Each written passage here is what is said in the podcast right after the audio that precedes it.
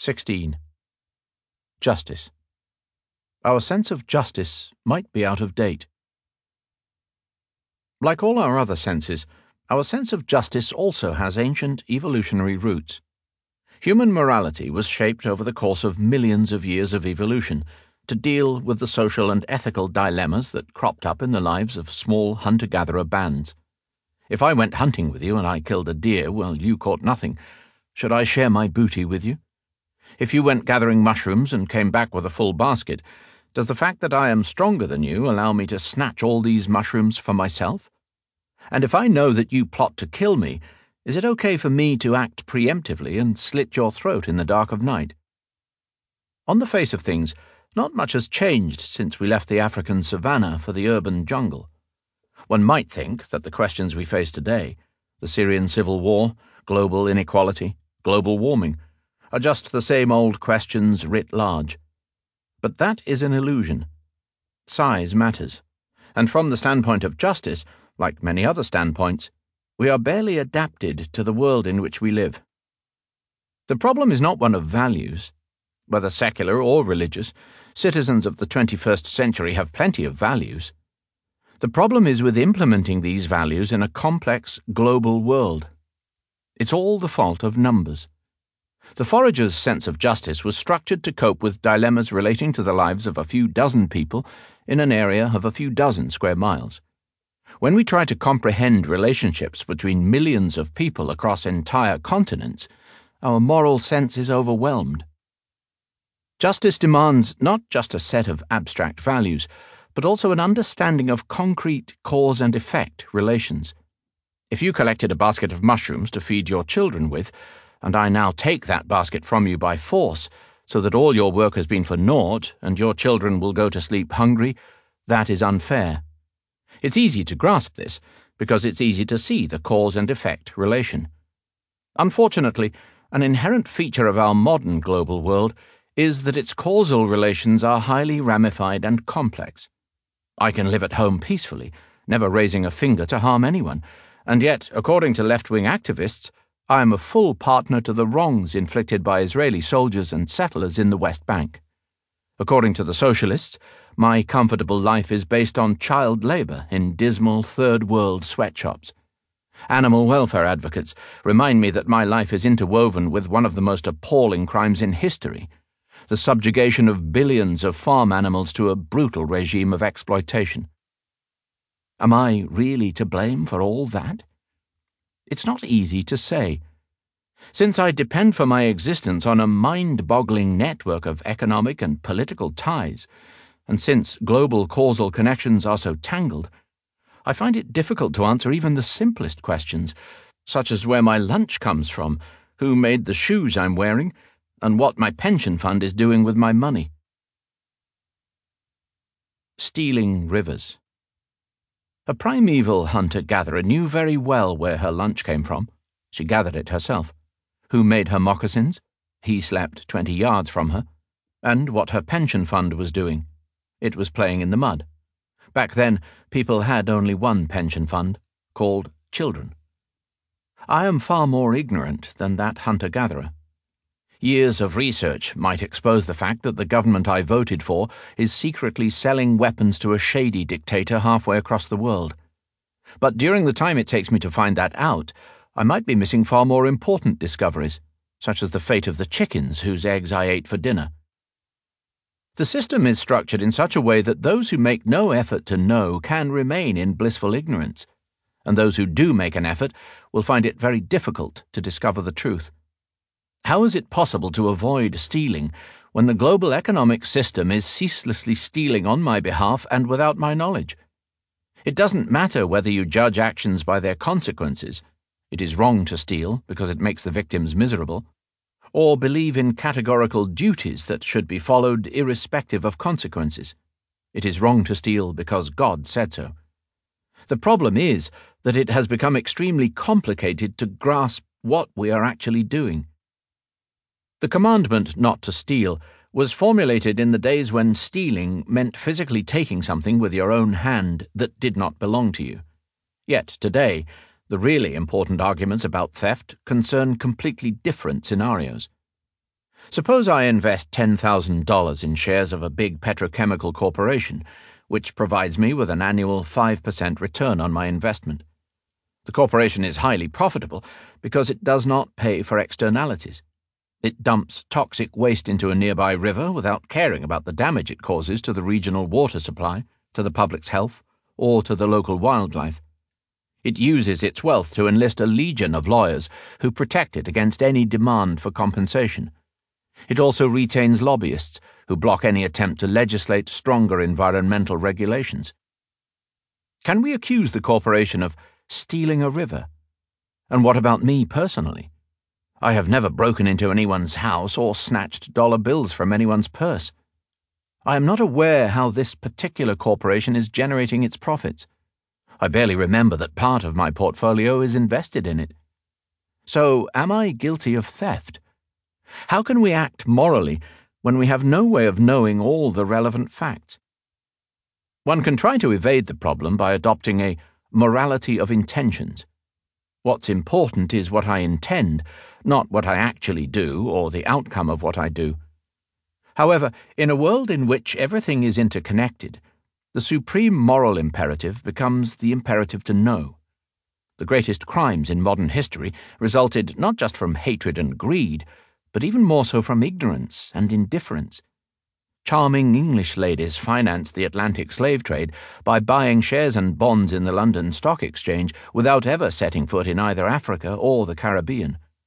They then sweetened their four o'clock tea with snow white sugar cubes, produced in hellish plantations about which they knew nothing in Germany in the late 1930s.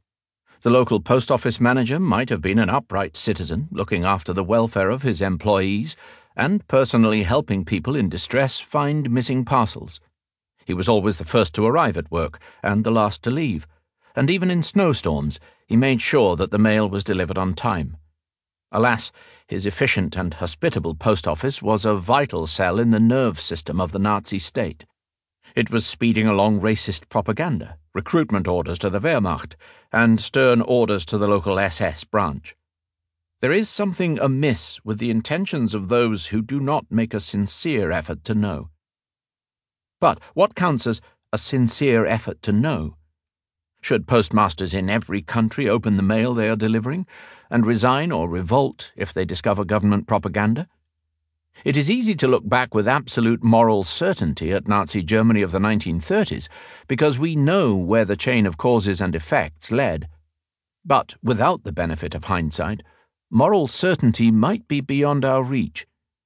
The bitter truth is that the world has simply become too complicated for our hunter gatherer brains.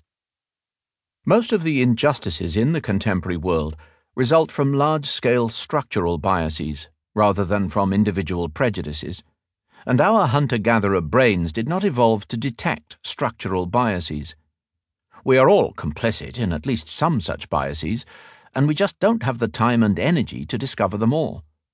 Writing this book brought the lesson home to me on a personal level. When discussing global issues, I am always in danger of privileging the viewpoint of the global elite over that of various disadvantaged groups. The global elite commands the conversation, so it is impossible to miss its views. Disadvantaged groups, in contrast, are routinely silenced, so it is easy to forget about them, not out of deliberate malice, but out of sheer ignorance. For example, I know absolutely nothing about the unique views and problems of Aboriginal Tasmanians. Indeed, I know so little that in a previous book I assumed Aboriginal Tasmanians didn't exist anymore because they were all wiped out by European settlers. In fact, there are thousands of people alive today who trace their ancestry back to the Aboriginal population of Tasmania, and they struggle with many unique problems, one of which is that their very existence is frequently denied, not least by learned scholars. Even if you personally belong to a disadvantaged group, and therefore have a deep first hand understanding of its viewpoint, that does not mean you understand the viewpoint of all other such groups. For each group and subgroup faces a different maze of glass ceilings, double standards, coded insults, and institutional discrimination. A 30 year old African American man has 30 years' experience of what it means to be an African American man. But he has no experience of what it means to be an African American woman, a Bulgarian Roma, a blind Russian, or a Chinese lesbian. As he grew up, this African American man was repeatedly stopped and searched by the police for no apparent reason, something the Chinese lesbian never had to undergo. In contrast, being born into an African American family in an African American neighborhood meant that he was surrounded by people like him who taught him what he needed to know in order to survive and flourish as an African American man. The Chinese lesbian was not born into a lesbian family in a lesbian neighborhood, and maybe she had nobody in the world to teach her key lessons. For this reason, growing up black in Baltimore doesn't make it easy to understand the struggle of growing up lesbian in Hangzhou. In previous eras, this mattered less because you weren't responsible for the plight of people halfway across the world.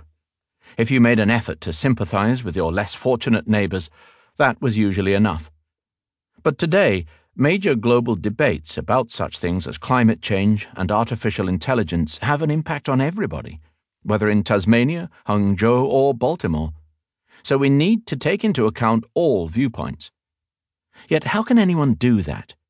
How can anyone understand the web of relations among thousands of intersecting groups across the world? Downsize or deny? Even if we truly want to, most of us are no longer capable of understanding the major moral problems of the world. People can comprehend relations between two foragers, among 20 foragers, or between two neighbouring clans. They are ill equipped, though, to comprehend relations among several million Syrians, among half a billion Europeans, or among all the intersecting groups and subgroups of the planet. In trying to comprehend and judge moral dilemmas of this scale, people often resort to one of four methods. The first is to downsize the issue to understand the Syrian civil war as though it were occurring between two foragers, for example, one imagines the Assad regime as a lone person and the rebels as another person. One of them is bad and one of them is good. The historical complexity of the conflict is replaced by a simple, clear plot. The second method is to focus on a touching human story that ostensibly stands for the whole conflict. When you try to explain to people the true complexity of the conflict by means of statistics and precise data, you lose them. But a personal story about the fate of one child activates the tear ducts, makes the blood boil, and generates false moral certainty. This is something that many charities have understood for a long time. In one noteworthy experiment, people were asked to donate money to help a poor seven year old girl from Mali named Rokia. Many were moved by her story and opened their hearts and purses. However, when, in addition to Rokia's personal story, the researchers also presented people with statistics about the broader problem of poverty in Africa, respondents suddenly became less willing to help. In another study, scholars solicited donations to help either one sick child or eight sick children.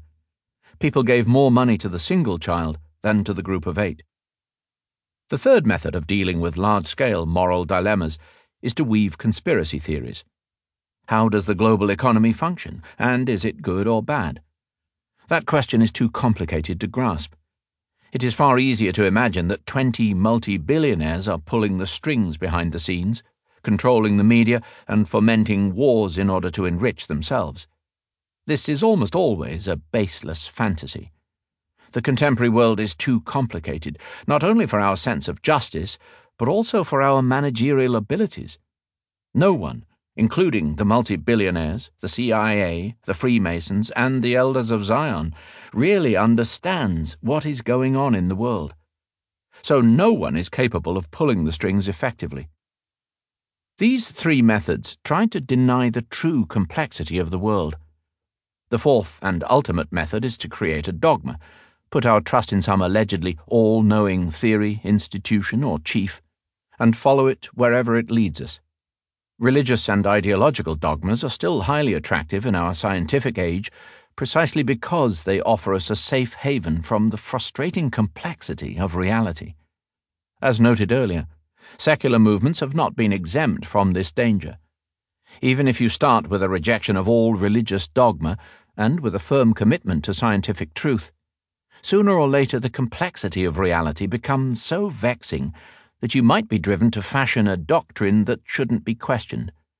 While such doctrines provide people with intellectual comfort and moral certainty, it is debatable whether they provide justice. What should we do? Should we adopt the liberal dogma and trust the aggregate of individual voters and customers? Or perhaps we should reject the individualist approach and, like many previous cultures in history, empower communities to make sense of the world together. Such a solution, however, only takes us from the frying pan of individual ignorance into the fire of biased groupthink. Hunter gatherer bands, village communes, and even city neighborhoods could think together about the common problems they faced. But we now suffer from global problems without having a global community. Neither Facebook, nationalism, nor religion is anywhere near creating such a community. All the existing human tribes are absorbed in advancing their particular interests rather than in understanding the global truth. Neither Americans, Chinese, Muslims, nor Hindus constitute the global community, so any single group's interpretation of reality is not trustworthy. Should we call it quits, then, and declare that the human quest to understand the truth and find justice has failed? Have we officially entered the post truth era?